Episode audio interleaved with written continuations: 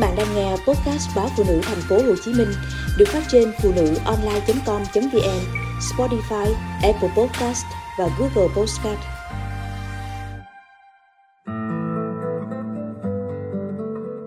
Làm bạn với mẹ chồng vui lắm. Khi lấy chồng, thay vì đối phó xã giao hay chịu đựng bỏ qua, tôi chọn xem mẹ chồng như một người bạn để tâm sự và tìm kiếm lời khuyên về mọi chuyện trên đời tôi sống với mẹ chồng rồi mới làm đám cưới Năm 24 tuổi, cái tuổi thật nhiều hoài bão và đam mê của một cô phóng viên trẻ. Tôi quyết định lấy chồng. Sau đó, hầu như tôi mất hút khỏi những mối quan hệ đồng nghiệp, bạn bè để chuyên tâm chăm lo cho thai kỳ. Cần phải cẩn trọng cả về thể chất lẫn tinh thần như lời của bác sĩ sản thông báo Ngày tôi về nhà chồng là ngày tôi phát hiện mình đã có thai trước 2 tháng so với ngày cưới. Có em bé rồi hả? Rước về đây mẹ chăm, chứ ở chi bên phòng trọ có một mình, nguy hiểm lắm. Mẹ anh ấy đã nói như vậy. Tôi về nhà chồng với của hồi môn là ba chiếc xe ba gác đầu đặt chuyển từ bên phòng trọ và một chú chó. Mẹ đón tôi ở cửa với nụ cười thật tươi. Xong với mẹ chồng rồi, Chúng tôi mới bàn tới chuyện làm đám cưới. Hầu như suốt cả thai kỳ, Tôi chỉ việc ăn uống và dưỡng thai. Mẹ mua tất cả những món mà tôi thích, Chăm lo cho tôi từ giấc ngủ đến bữa ăn. Tôi tận hưởng sự yêu thương và chăm lo của mẹ chồng Đến nỗi tăng tới 25kg Ngày tôi sinh con, Mẹ và chồng thay phiên chăm tôi trong bệnh viện. Vì đó cũng là thời điểm dịch bệnh bùng phát. Bà ngoại ở quê, dù muốn cũng chẳng thể vào đỡ đần. Mỗi lần bừng tỉnh sau những giấc ngủ chập chờn vì tiếng khóc của con, hình ảnh tôi thấy luôn là bàn tay vội vã của bà nội, khẽ bế và dỗ dành bé. Thấy tôi thức dậy, mẹ bảo, ngủ đi con, ngủ cho lại sức những tháng ngày sau đó, hành trình làm mẹ của tôi đã thật sự nhẹ nhàng hơn rất nhiều khi có sự chăm lo của mẹ chồng. Bà dành ẩm bé mỗi đêm để tôi ngủ cho trọn vẹn.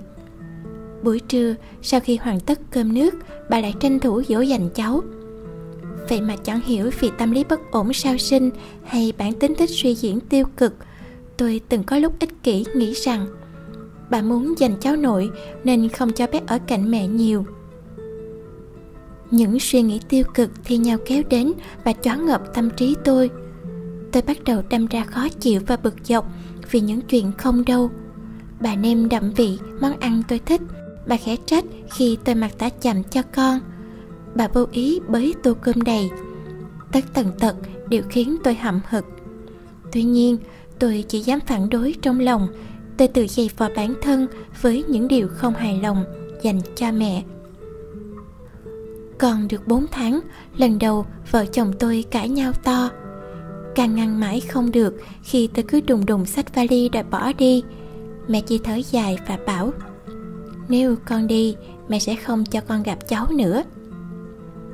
Vợ chồng tôi làm hòa sau đó không lâu ấy thế mà con nói bất lực ngay cổng nhà ấy của mẹ chồng cứ theo đuổi và ám ảnh tôi mãi từ ngày nghe được câu nói ấy từ mẹ chồng tôi bắt đầu đâm ra ác cảm và nghĩ tiêu cực cho bà nhiều hơn. Dĩ nhiên, đó vẫn là những suy nghĩ được giấu kín. Có thể đôi lúc bà cũng biết, vô tư sao được khi nhìn mặt đứa con dâu cứ hầm hầm và im lặng mỗi lúc bà đụng vào cháu nội. Thế nhưng, bà vẫn lắng lặng quan tâm và giúp đỡ tôi mọi chuyện trong nhà. Có lẽ tôi vẫn trầm mình trong bãi bùng lầy của tiêu cực và những điều tồi tệ nếu như một ngày không vô tình nghe được cuộc trò chuyện của bà với ai đó. Con dâu hay con ruột thì cũng là con. Cha mẹ nuôi mấy chục năm ròng chưa báo đáp được đã phải đi lấy chồng. Nặng nề chi hai chữ con dâu mà làm khó dễ. Giây phút đó, sống mũi tôi chợt cay, mắt tôi ương ướt.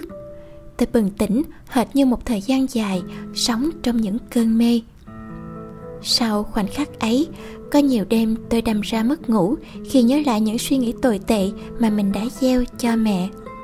tôi thấy mình sai khi quy chụp và suy diễn những điều không hay trong khi mẹ vẫn một lòng một dạ chăm sóc và yêu thương hai mẹ con tôi tôi tập theo mẹ đi chùa nghe kinh kệ học cách sống chậm lại nhìn vào bên trong vị tha và gạt bỏ những suy nghĩ tiêu cực ra khỏi đầu không có nhiều bạn bè cũng không hay liên lạc với đồng nghiệp.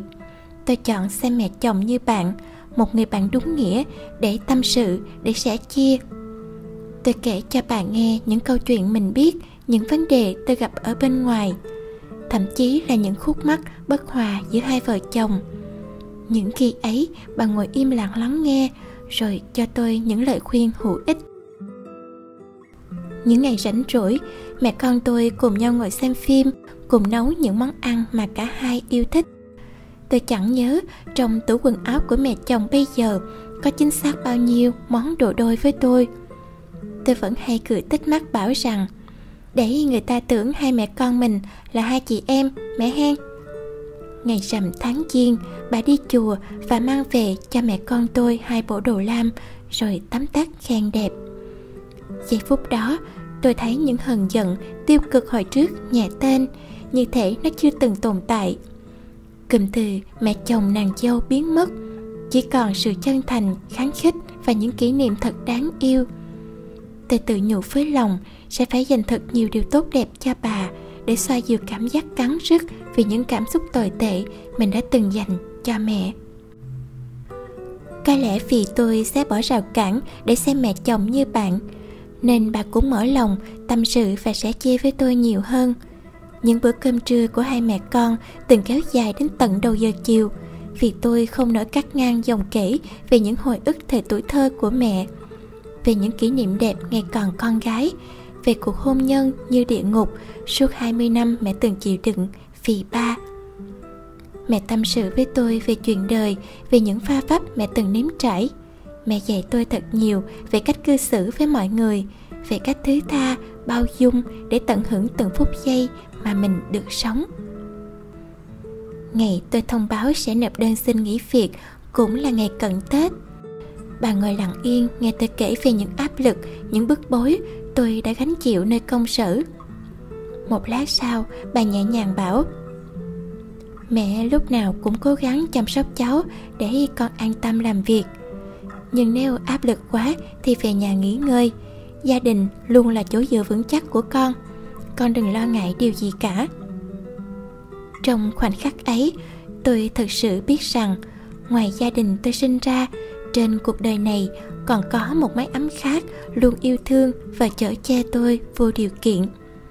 Ở nơi đó, bão giông hay những tất bật, bon chen sẽ mãi dừng chân nơi cánh cửa ngày chưa lập gia đình, tôi từng khẳng khái bảo với bạn bè rằng, tại sao phải sợ sống chung với mẹ chồng? Sao không thử thương yêu mẹ chồng như mẹ ruột? Không có mẹ chồng thì làm sao có chồng để mình nương tựa, chở che? Tôi nhận ra cuộc hôn nhân này không chỉ cho mình một gia đình hạnh phúc, mà còn là nhận thức mới về cuộc sống, là cách để bản thân vượt qua những vấn đề tiêu cực và tận hưởng trọn vẹn sự bình an làm bạn với mẹ chồng là khi ta phải tự mình cởi bỏ những xiềng xích, định kiến và khoảng cách mà không biết vô tình hay cố ý, chúng ta đã dừng xây lên. Làm bạn với mẹ chồng là xây dựng một mối quan hệ với gốc rễ là sự chân thành và thật nhiều yêu thương. Muốn được mở lòng, chúng ta đừng ngồi im và chờ đợi, mà hãy làm điều đó trước.